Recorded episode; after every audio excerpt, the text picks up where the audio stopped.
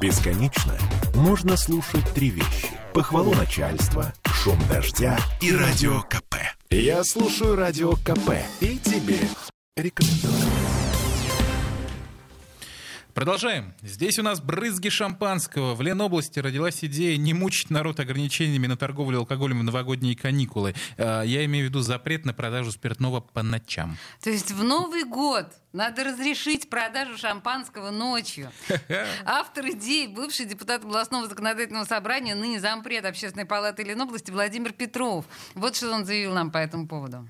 Давно уже сложилась традиция в стране, когда символами новогоднего э, застолья или празднования являются и елка, и шампанское, мандарин, салат оливье, и э, лишение тех людей, которые проводят значительное время на работу перед э, праздниками или заняты на предприятиях с особым режимом, будут лишены одного из символов празднования Нового года. Безусловно, ограничение времени продажи алкоголя способствует снижению злоупотребления среди населения и снижает уровень социальной преступности. Никто не говорит, что это плохо. Однако мне кажется, что в любом правиле должны быть исключения. Э, ну, как минимум, возможность приобрести там пару бутылок шампанского после 22-23 э, в канун встречи Нового года и Рождества. И я думаю, что эта возможность не станет никаким катализатором взрыва алкоголизма в стране или поводом для э, всплеска бытового насилия. В связи с этим считаю целесообразным рассмотреть возможность внесения соответствующих поправок в действующую правовую базу, которая регламентирует правила продажи алкоголя на территории нашей страны в части снятия временных ограничений на его покупку ну, слабоалкогольных и бристых вин и шампанского в период с 31 по 1 э, число и,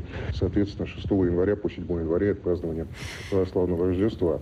Как господин Петров себе это представляет? Как елочные базары, да, такие временные вот эти вот палаточки по продаже шампанского особо нуждающихся? Ну, вообще, да, важное уточнение. Речь идет только о слабоалкогольных напитках, вот, вот, о, вот, о шампанском прежде всего. И только две ночи в году, так что не, ну, не разевайте Ну, роток. то есть никто не, не развивает роток. Я просто действительно пытаюсь себе представить вот эту прекрасную картину. Знаешь, или как вот, ну, овощами у нас э, на улицах торгуют в лавках. В общем, господин Петров на самом деле на полном серьезе отправил письмо с этим предложением министру промышленности и торговли. Ответа удивительно, почему-то пока нет.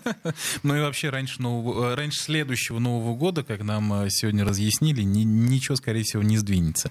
А, но зато у нас есть ответы от отдела клинической токсикологии и скорой помощи имени Джанилидзе по поводу того, вообще стоит или не стоит это дело разрешать. Вот что нам заявил зав. отдела Алексей Ладягин предновогодние дни, в новогодние праздники у нас э, там за сутки могло поступить там чуть ли не до 200 человек. Ну, это просто отделение, ну, с трудом, с огромным трудом, привлечением там всевозможных сил и средств справлялось, вот, э, чтобы переварить всех этих э, пациентов.